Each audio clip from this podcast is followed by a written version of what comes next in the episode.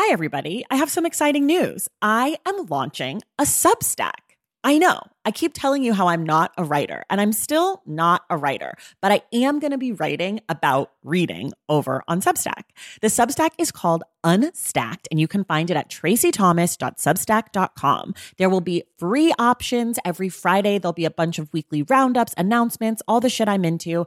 And then if you want to upgrade yourself to the paid subscription, I'm going to have author interviews, bonus episodes, anticipated reads, book pairings, community chats, all sorts of stuff. So, if that sounds like something you'd be into, go to tracythomas.substack.com and join Unstacked. And of course, I've got a special offer for you. If you go to tracythomas.substack.com slash the stacks 10, you get 10% off your first year membership of Unstacked. You have from now until April 4th to redeem. Again, that's tracythomas.substack.com slash the stacks 10 for 10% off Unstacked. Okay, that's enough. Let's listen to this episode.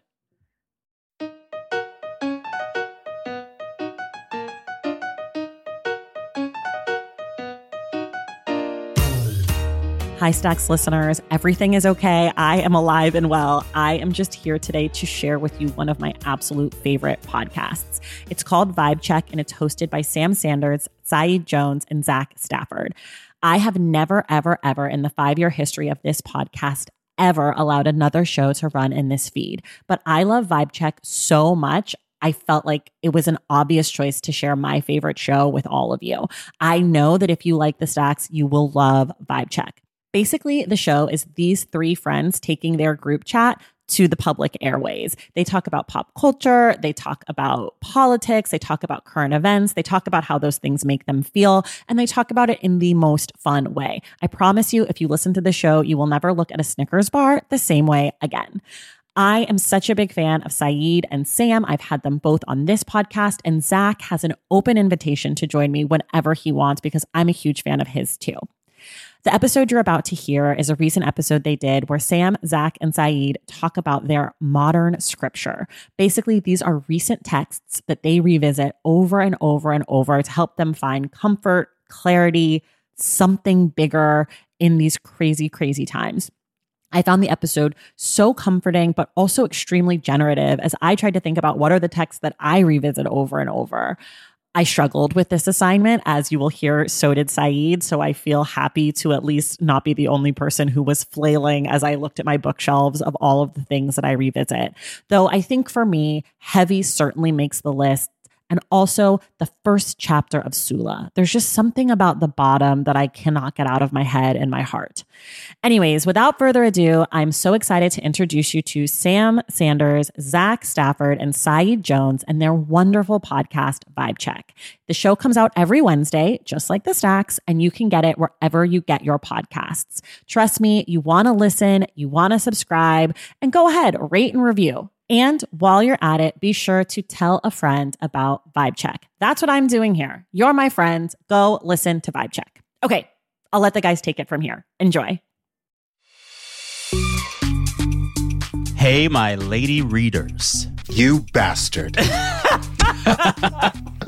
Saeed is so angry I today. am livid. We're going to explain why, but first, I'm Sam Sanders.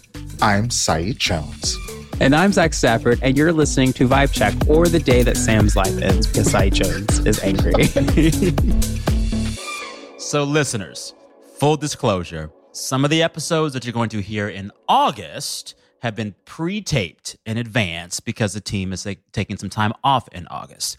So, as we were thinking of episodes to run during that time that we could pre tape, I said to the group, a thing I like to do, I like to take certain readings and call them my modern scriptures. Things that I've read recently that I find myself constantly going back to because they speak to me in such a real way.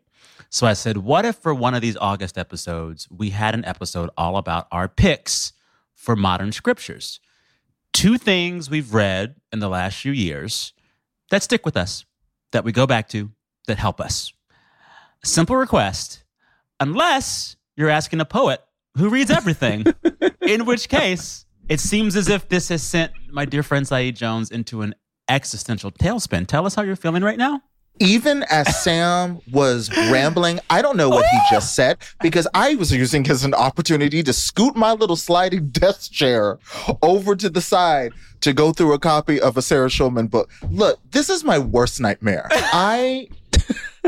First of all, if you ask me to number anything, if you were Yeah. like, Said, was like your favorite three colors, like that always stresses me out Yeah. having to pick not my favorite books, not the best books, but like text Yes. that have helped me make sense of the Mhm. last few years. Yeah. Do we know what the last few years?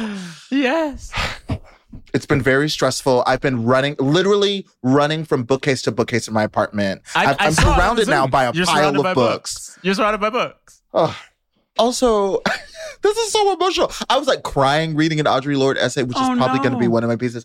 But also, like one of my first breakthrough moments as a student of of literature was when I was able to have a vulnerable conversation with a professor in class about the Mm. canon, and I Mm. realized that I had such hurt and anger and antipathy because of how the canon had Mm. informed my education up until that point.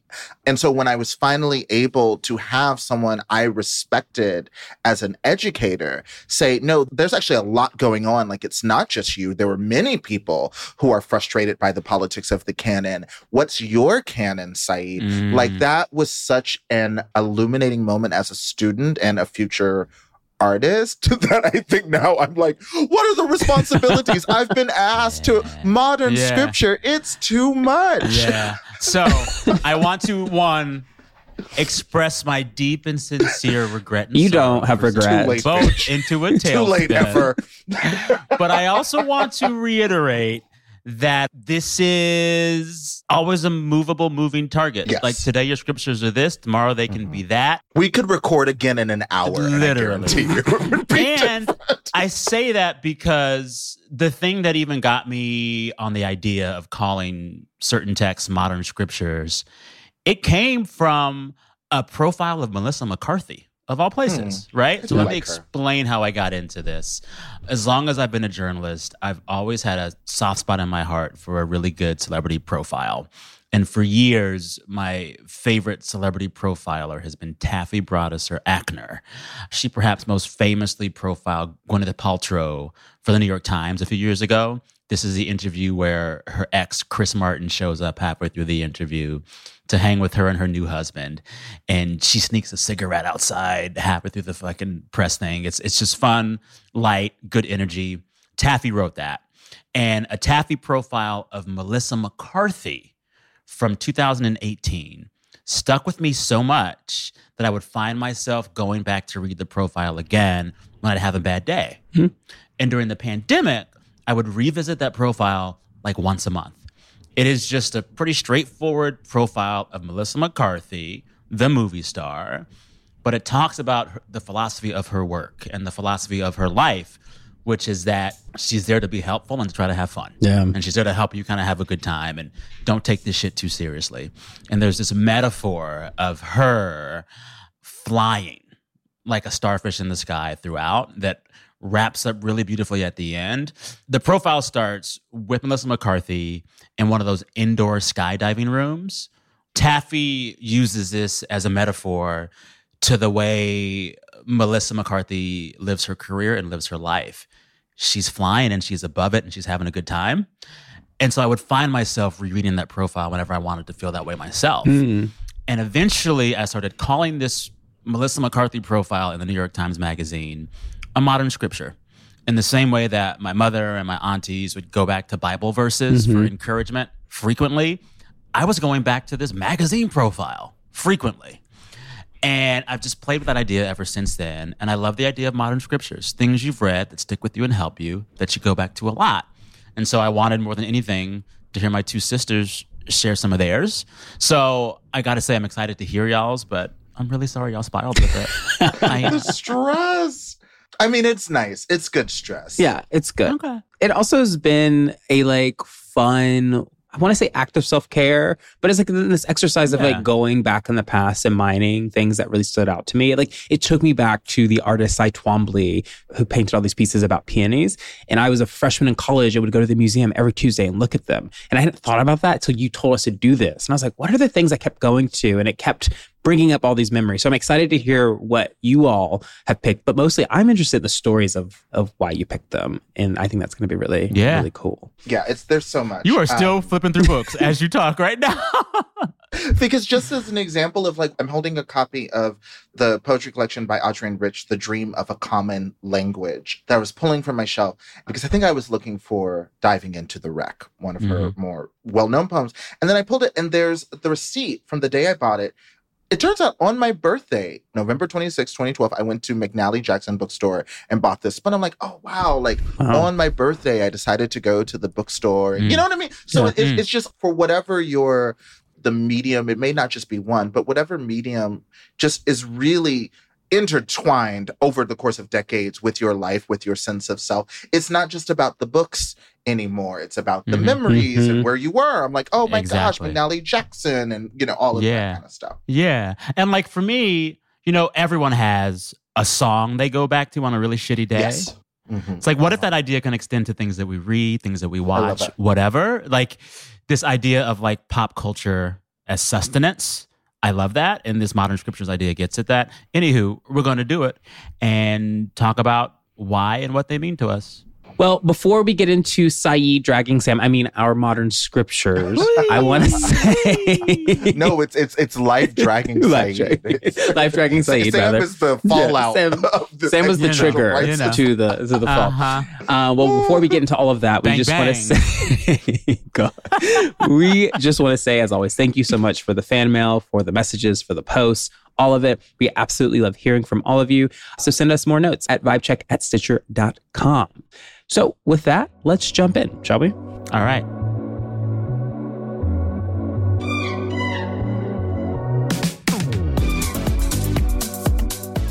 So here we go. What we're doing here is sharing to a piece modern scriptures. Any kind of text that we've read in the last few years that means so much to us that we go back to it again and again. Who wants to start? You go first because that will give me just a few more minutes to change Okay. my mind. Oh my All gosh. right. My first modern scripture is an essay that's only been out for a few months, but that I've already read four or five times since its release. It is called The Enshittification of Everything. Oh, you've mentioned this. Hmm. Yes, and it's an essay by Cory Doctorow. He's a tech thinker and he writes a lot about commerce, capitalism, technology, internet, and how they all intertwine.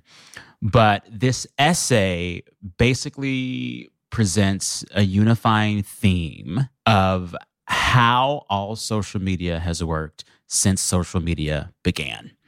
And he basically urges people who read this essay and people who use social internet to never see these social platforms as a service, but to always see them as a business. Hmm. And the first graph of this essay reads the following quote, Here is how platforms die.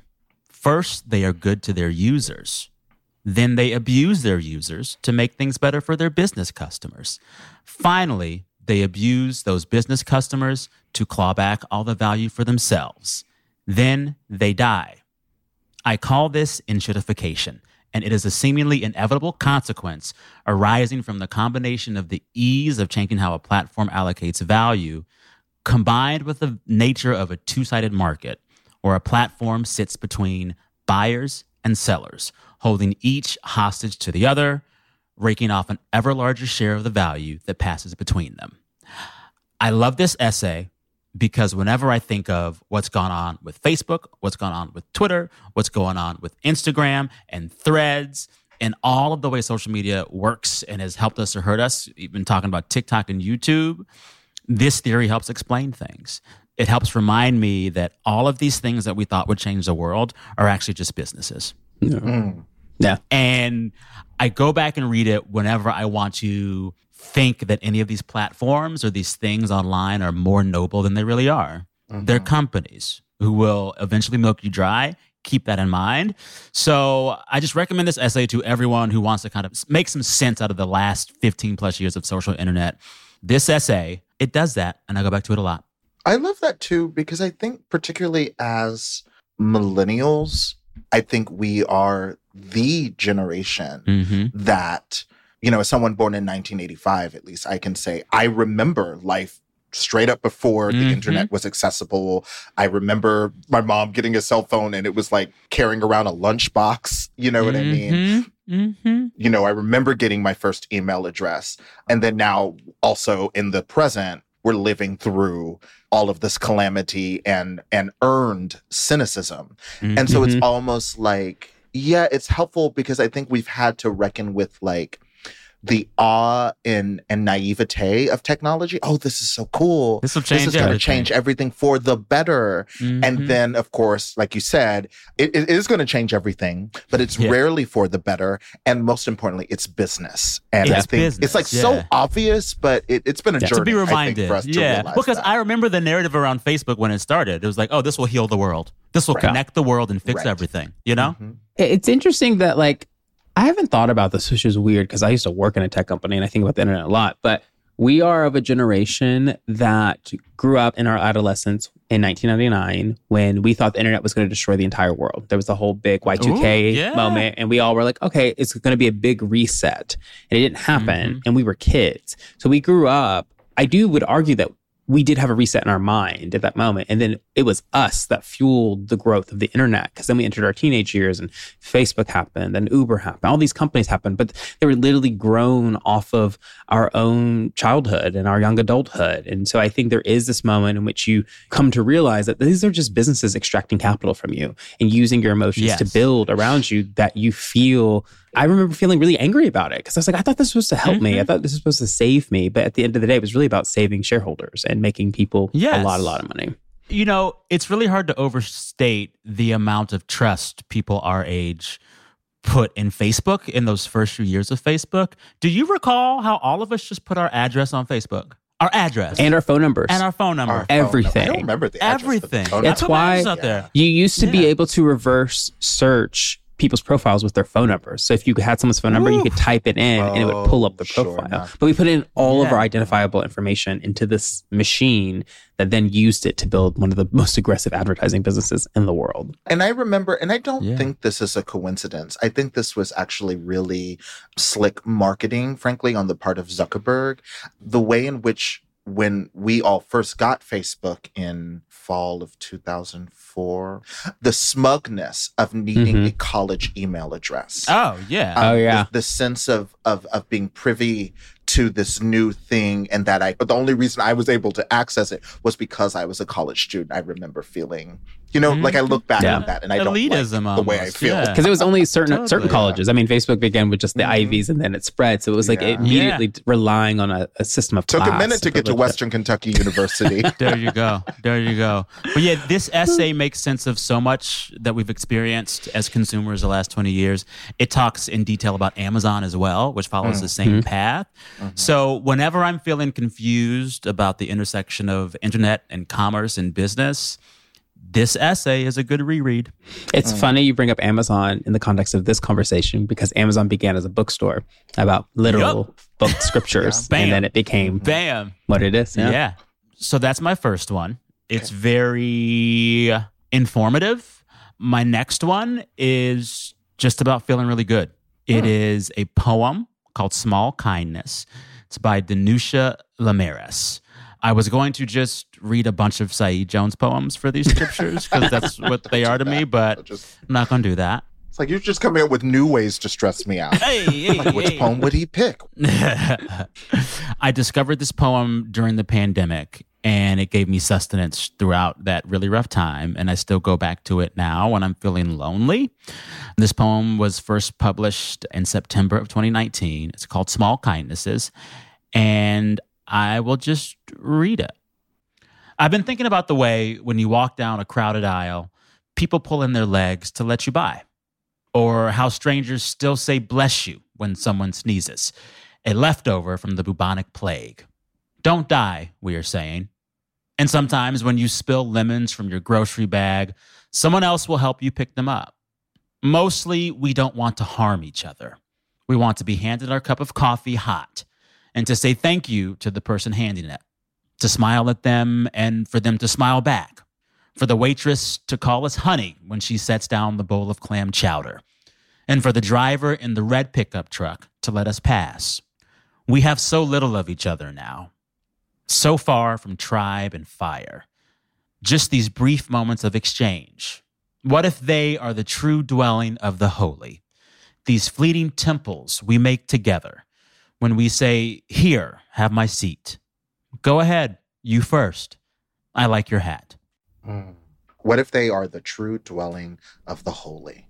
Oh, I Yeah. love that. beautiful. This poem got to me in deep pandemic lockdown when really all that we had to feel some sense of community were these small interactions when we like left our home for half an hour a day. Mhm. So it was extremely fortifying during that season.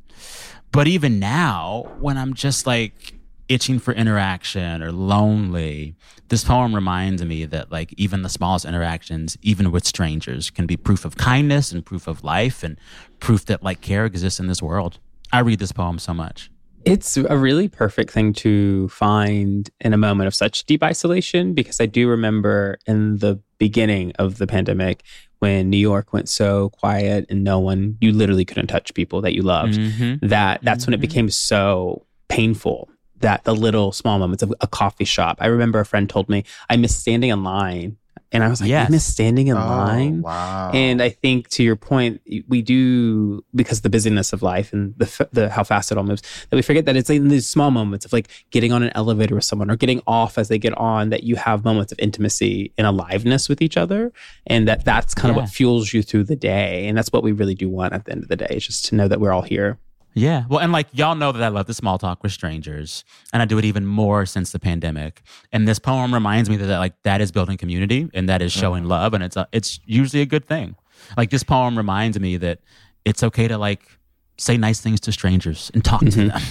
Yeah, I like the image early on when you walk down a crowded aisle, people pull their legs to let you by because it's kind of like like one of the pleasures and dignities of shared public life are these like unspoken acknowledgments of our Mhm. personhood, right? Mm. Like so you're you're walking down like a crowded airplane aisle and people aren't going, "Hello, how are you?" but but that they're moving, they're shifting because Yeah. they know you're there. They understand. see maybe, you. maybe it's practical. It is practical, Yeah. but it's also like a, a simple acknowledgement. An honor. You're saying Mhm. your Right. body and your personhood and your Yes. space matters. Yes. You know, Yeah. it feels good. And, and and you definitely, for example, and I think because all three of us are black, I think so much about the absence of those moments of acknowledgement. For example, Mhm. walking down the sidewalk, the frequency with which white people will not do that. They will they will bump Mm. right on into you. And like my, my friend Morgan Parker's always like, Am I a ghost? Like Yeah. what's going on? You know, Yeah. because that's what we deserve and, and, and you yearn for it in its absence. yeah. Mhm. Yeah. Beautiful Mm-hmm. poem. I love that. All right. Those are my two. When we come back from the break, more modern scriptures from my sisters. We might let Saeed go last because he's probably still thinking through them. Saeed will go last. We'll be right back.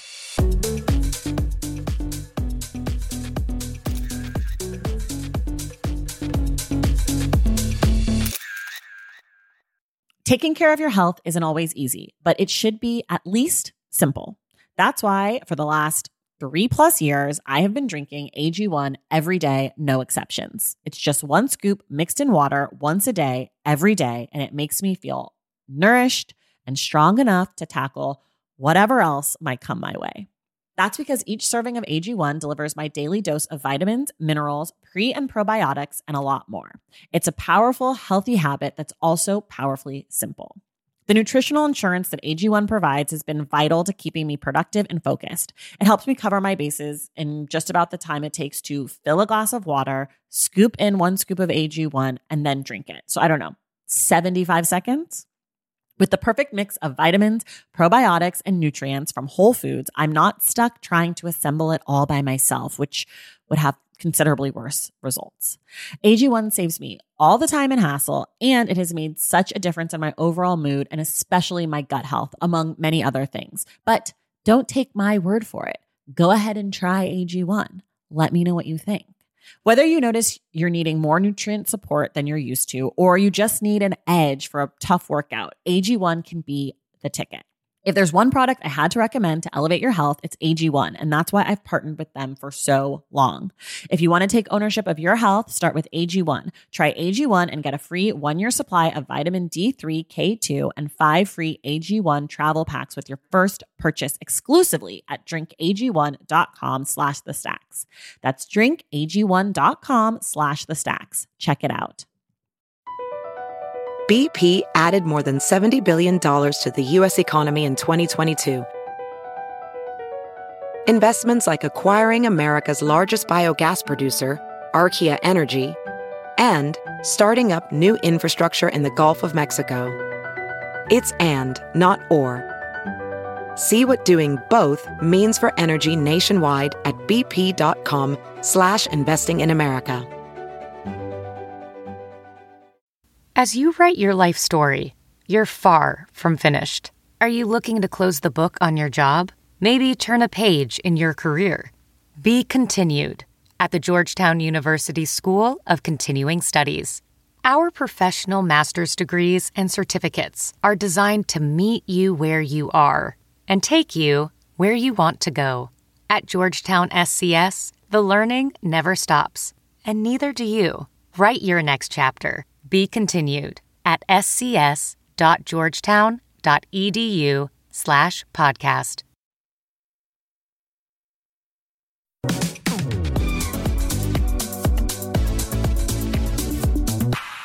All right, friends, we are back, and it's now my turn because Saeed Jones is Googling things, I think, at the moment. he is finding new scriptures to to pull from. It's saying everything. I just want to like shout out random, like Strange Pilgrims, a short story collection by Gabriel Garcia Marquez. You know, like small plug, small plug.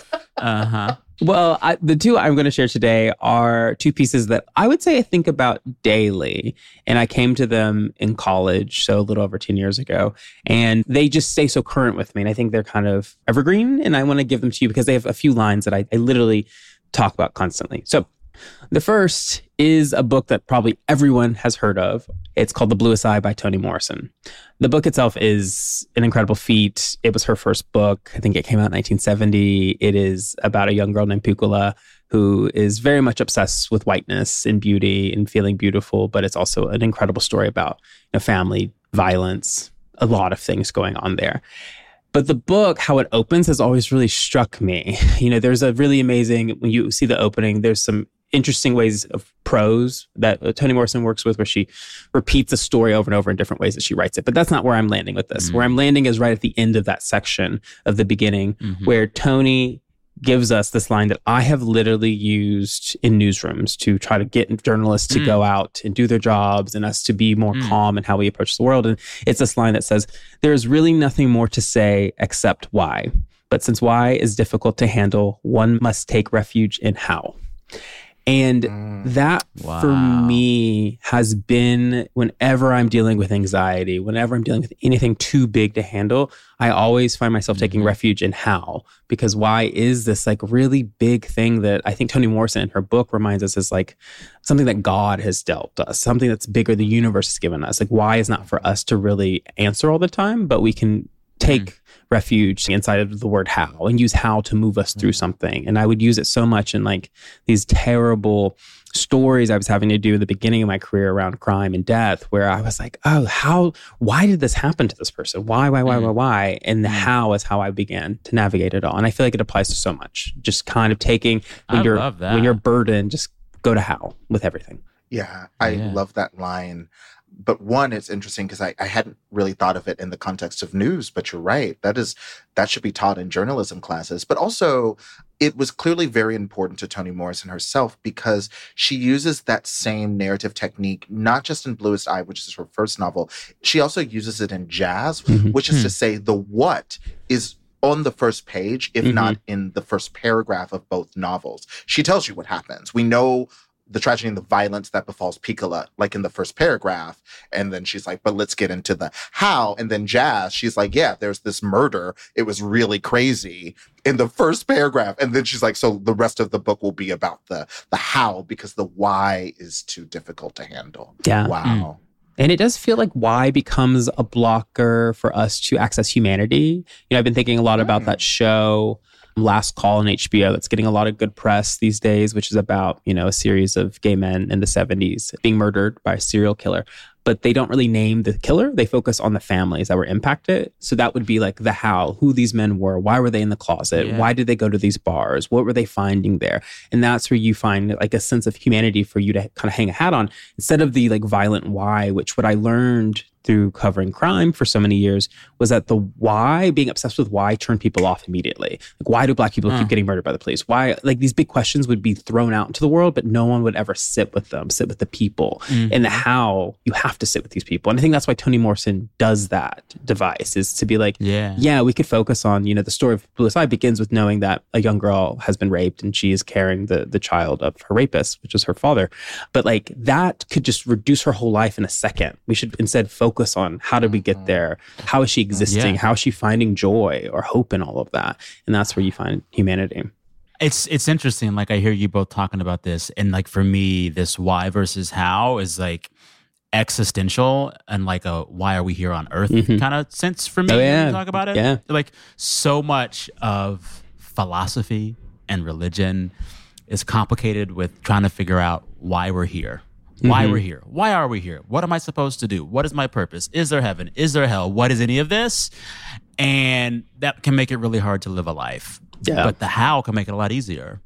Yeah. Let me not be so concerned about why all of this is, but let me think about how I might live a life. Yeah. How? I don't know. I'm just thinking about it in like a life on earth sensibility. Yeah. talk about it. I love it. It kind of that line that is like to paraphrase it is that um not everyone who has life lives. It's kind of that idea that just because you're here doesn't mean that you're actually Mm-hmm. you're being here, that you're living, and that's something you have to choose to do every day and engage with. Mm-hmm. Yeah. Yeah, that's so interesting. I think so often humanity and I guess really like thoughtfulness, like the attentiveness that that how demands, like to Mhm. really like no no no no set aside what you think you know and why you think no let's go through the step by step of how this happened or how you're living Mhm. right Mhm. um, because that requires that requires a step by step attentiveness. It's- It's very like shut up and do the work as opposed Yes. to why, which Yeah. allows you to go just kind of rush in with your Yeah. judgment. How asks us to be present and to be active. Yeah, Mm. yeah, And we so often need that, especially, you know, these the last few years of life in America have just felt off. We had four years of Trump Mhm. and then three years of a global pandemic. You could sit in your house all day and just ask why. yeah, How is saying get up, do something. I like that. I don't know. yeah. I like move, move. Okay, well, I'm glad you like it. I'm so glad, Yeah. Sam, because I did this for you. I pulled that for you. Yo, I really want to, at some point when we're in the same room together over drinks, I want to unpack where this existential angst over this episode is coming from. oh, Y'all are the most is- well read men I've ever met in my life. And this is the thing. This you is the know, perfect we trap. like to be. There things that will stress me out Yeah, more. this was especially for Saeed. I knew this was a trap for Saeed. I was like, I can, I can Uh. get there. Saeed may not. Uh, all right. What's all your right. second one, Zach? So my second one is a book. It is some queer theory.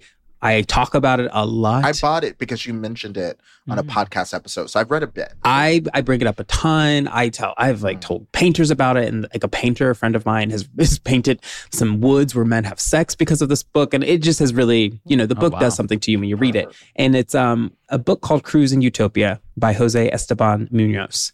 Um, he is a queer scholar. He ran the Tisch School of Performing Arts at NYU, but passed away in I think 2012. But this is his last work, and it's really similar to Toni Morrison. He begins the book by telling you exactly what he's going to talk about, and I'm going to read a few lines from what he's talking about and exploring, and it's about queerness. And he writes, "Queerness is not yet here. Put another way, we are not yet queer." We may never touch queerness, but we can feel it as the warm illuminations of a horizon imbued with potentiality. Queerness is a longing that propels us onward beyond romances of the negative and toiling in the present. Queerness is that thing that lets us feel that this world is not enough, that indeed something is missing. Queerness is essentially about the rejection of a here and now and an insistence on potentiality or concrete possibility for another world.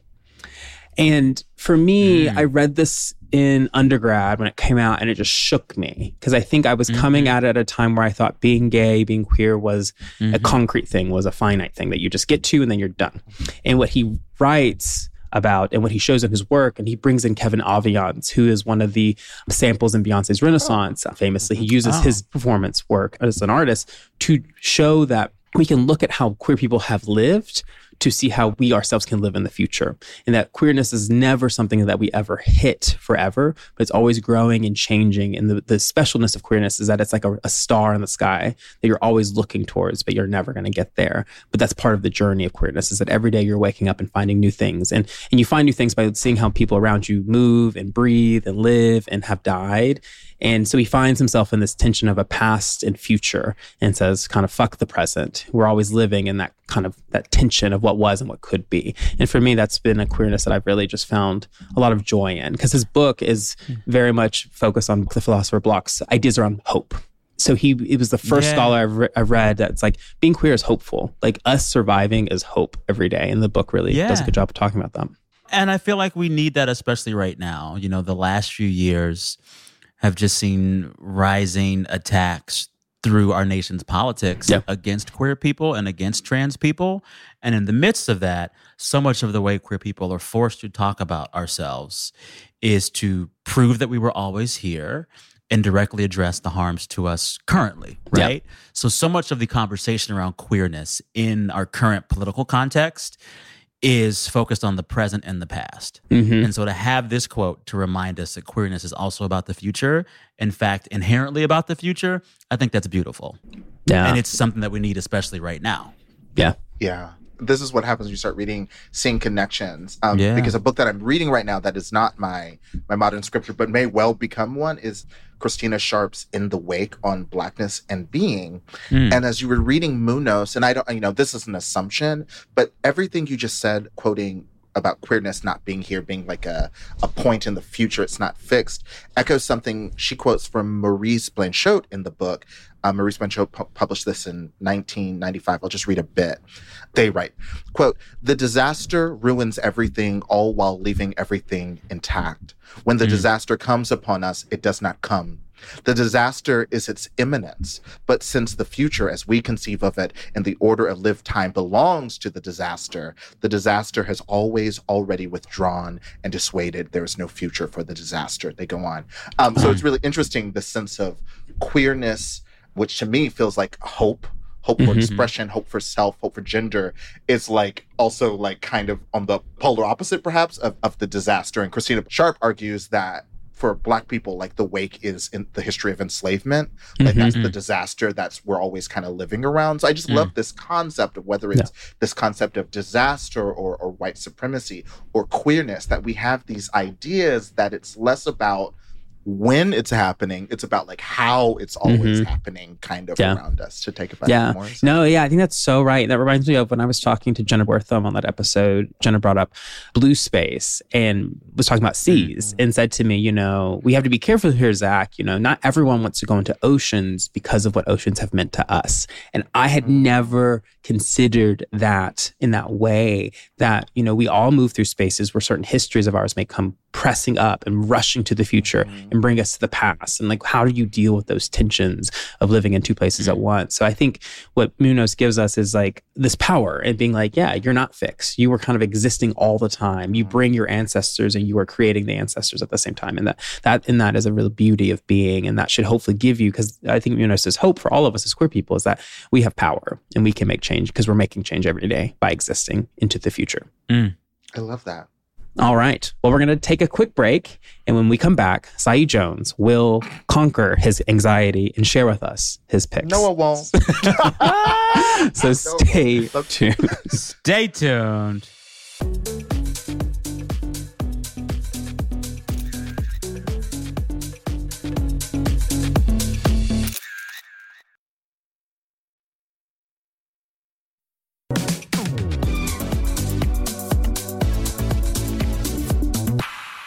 Can we get a drum roll, please? This is the moment we've been waiting for. we are back. Okay, so so that I can sleep at night because this uh, uh, 'cause here's here's what happens. This is what stresses me out is that as soon as we finish recording, I'm gonna close my computer and and stand up, and then like like lightning will strike me, and I'll remember something. So. We can. Oh, we're gonna do another. It's gonna be seasonal. We're gonna do a modern Okay. But Okay. So, so to give myself some breathing room, I'm Yes. just gonna have some. I'm gonna throw out some some Some runner-ups? that I'm not gonna talk about. Some runner ups. Okay. Um, uh, Strange Pilgrims. It's a short story collection by Gabriel Garcia Marquez. All of the stories are about people from the Latin diaspora. My favorite story in that collection is "I Only Came to Use the Phone," a really good horror story. Um. Oh gosh. Oh gosh. Okay. Crush poetry collection by Richard Siken. I really, really wanted to read, but I'm excited to talk about the poem I want to talk about. But um, the poem Scheherazade opens the collection. I read this when I was a sophomore or junior in college, and it changed my life. Richard Siken's collection Crush. If you like my poetry, this is the book where I was like, that's the temperature that I want in my own mm. work. That's the mm. heat I want. And so I had to acknowledge it. And then one more. Oh my God. Okay. Sarah Schulman's essay collection, Ties That Bind, Familia, mm. Homophobia, and Mhm. Its Consequences. I think this is a book everyone needs to read. And I just want to point out because just the title of one of the chapters will have you shook. Basically, she argues that even if you don't experience direct violence from familial homophobia, like you, your family didn't straight up kick you out, um, a Mhm. lot of us still deal with like kind of passive forms of homophobia. For example, she says, like, okay, fine, your family doesn't use slurs when referring to you. But like when your straight brother and his fiance got married, your parents were so excited to pay for their Mm. wedding. Mhm. Did they have that same enthusiasm with you and your partner? Yeah. You know what I mean? That kind of thing. And so just one chapter title is Homophobia is a Pleasure System. And she Ooh. has a chapter Oh. where she just explains, she's like, homophobia also just makes people feel good. And we need to Yeah. talk about that. It's Yeah. not people necessarily being scared. Yeah. Some people just like how it makes them feel. And I'm shut. Yeah. Okay. Also, I got a shout out since Uh-huh. you mentioned Sarah Schulman. Can't say her name without saying go read her book all about AIDS activism. It's called Let the Record Show. Woo, baby. Wow, wow, wow, wow, wow. I interviewed her about this book a while back and loved that conversation, but the book is just phenomenal. And I will say to add to this, and if you like these two books, you should also read Sarah Schulman, The Gentrification of Mind, Witness to a Lost Imagination. It's Yes. amazing. Like she's just Yes. amazing. She's incredible. So She's that anyways, girl. She's that girl. Saeed, go for. I see the book you have in your hand. I'm not surprised. I'm proud. I'm proud that you're leaning into your choices. I'm just glad Saeed's still with us and not like running down the street screaming. just like burst into flame Yeah. and just jumped out of my window. oh my gosh. Um, so this this was easy because Okay. because when I thought of the concept of modern scriptures, which is to say, and I thought of like my grandmother Mildred, who very much was someone she had her Bible in her lap. I mean, every day, every afternoon, it was always mm-hmm. within reach. And so I was like, what would be a text that, if not literally, metaphorically, existentially, is always within reach? And it's Sister Outsider Essays and Speeches by Audre Lorde. Oh, this book. I, I think I first encountered it when I was a college student. So that's part of it for me, modern scripture. It, it's, I wanted to at least have one book where I was like, I've lived with this text. Mhm. I've grown up with this text. The meaning has changed color as I have taken on new colors. And this is certainly an example.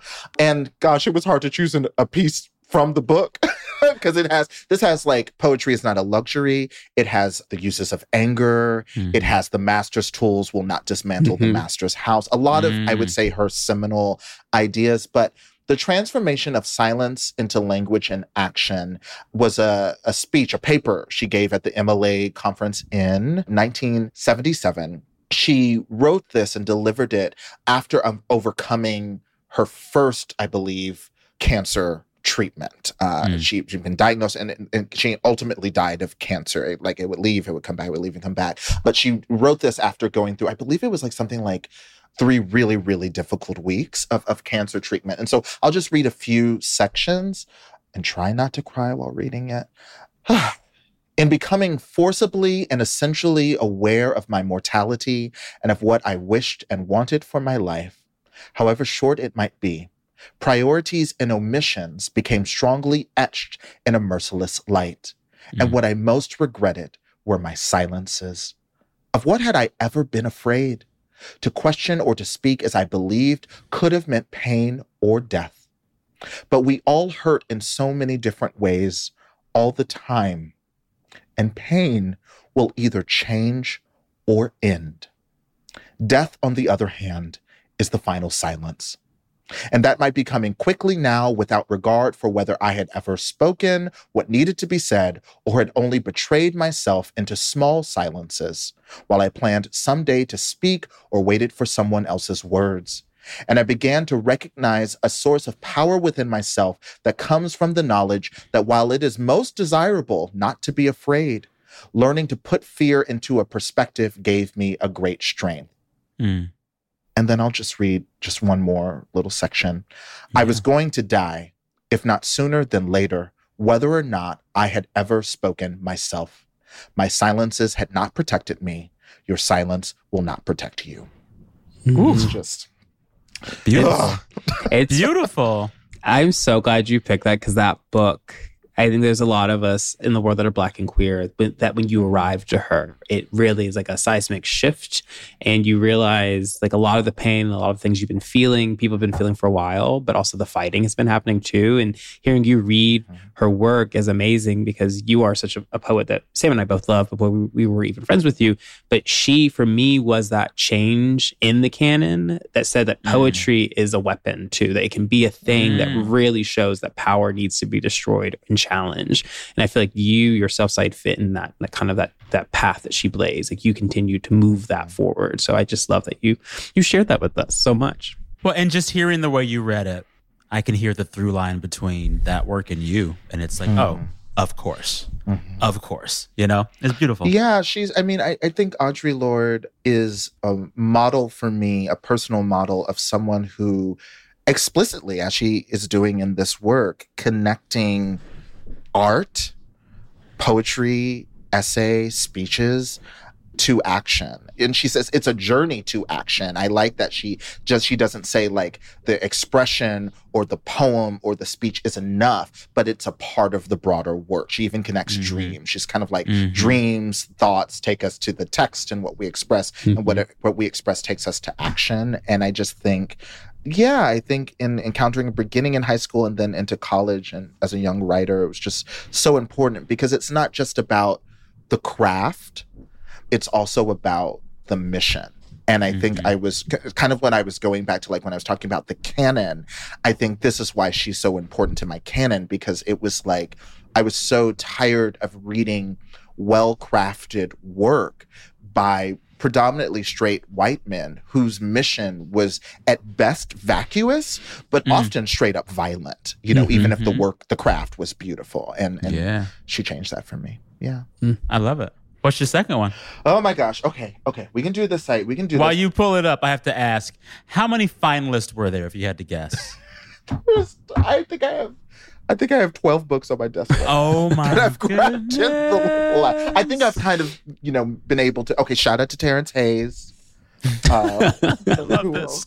I else? love this. I see elite capture over there. Okay, okay. I love this because it's a poem. It's a very short poem, and and Mhm. I I wanted to honor like how special a short poem is because poetry already kind of I would argue exists outside of capitalism. It's very hard to Ooh. make a profit out of poetry, and that's why I think Yeah. it's a very special craft. But then the short poems are like even harder, right, to sell Mhm. because it's like what do we get out of this and and what you get out of it is the transformation of silence into language as Audre Lorde said so this poem is titled smoky it's from a book entitled Imperial Liquors by Amaud Jamaul Johnson. Amaud Jamaul Johnson, I believe, is from Southern California, from Watts, and then like writes a lot Mhm. about that space.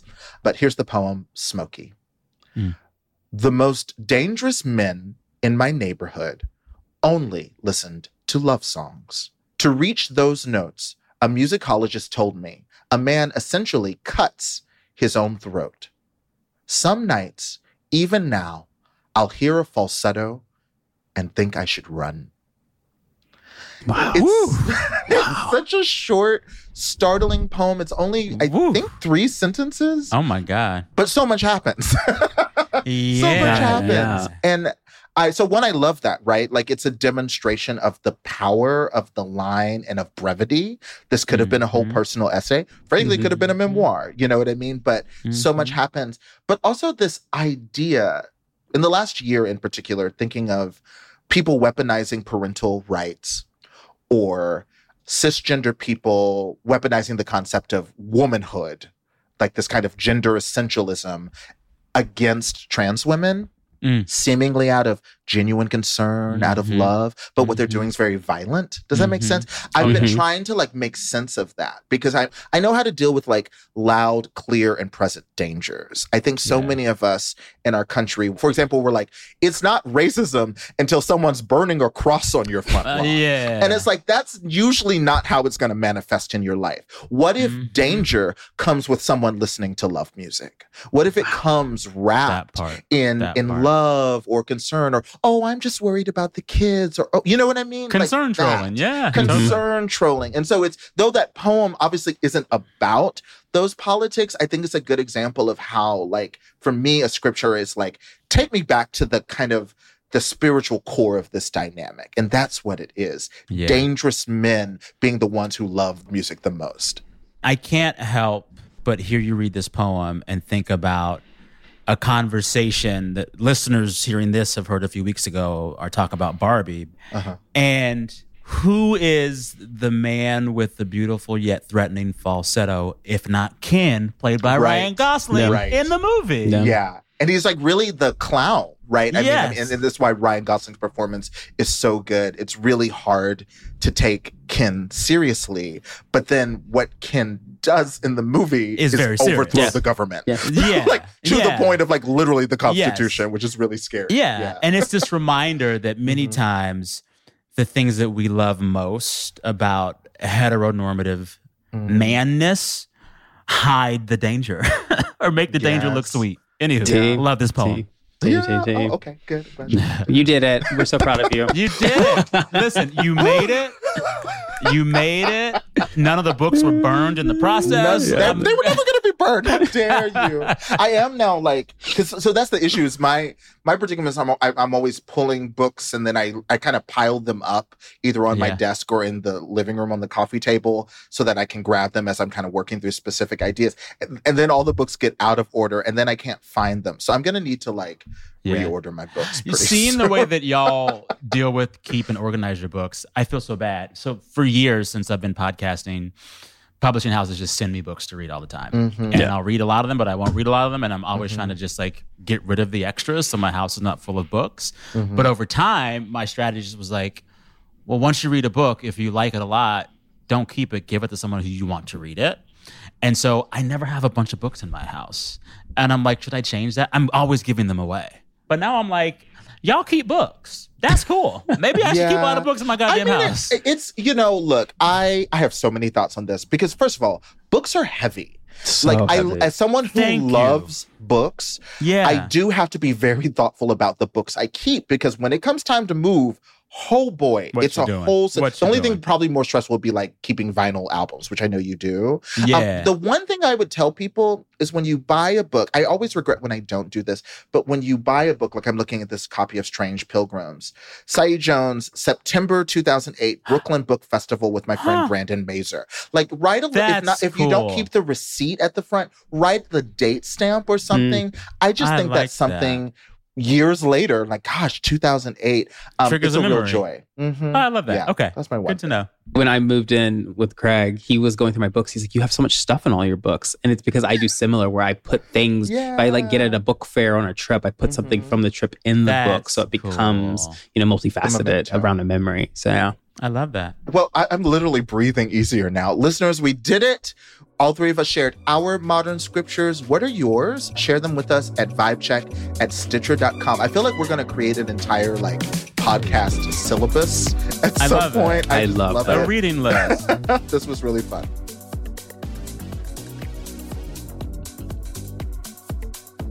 Listeners, thank you for checking out this week's episode of Vibe Check. If you love the show and want to support us, make sure to not just follow this show on your favorite podcast listening platform, but also tell a friend. Literally tell them to their face to check out this show. Maybe even after you do that, read them a poem. That's fun too. That's really cute. Huge thank you to our producer, Chantel Holder, engineers Sam Keeper and Brendan Burns, and Marcus Holm for our theme music and sound design. Also, special thanks to our executive producers, Nora Ritchie at Stitcher and Brandon Sharp from Agenda Management and Production. And as always, we want to hear from you. So don't forget, you can email us at vibecheck at stitcher.com and keep in touch with us on Instagram and threads, Twitter, if you're nasty. These are our handles for all of those places at Zach Staff, at The Ferocity, and at Sam Sanders. And you can use the hashtag VibeCheckPod wherever you can use a hashtag. And with that, stay tuned for another episode next week. We'll see you then. Read, read a lot. Bye.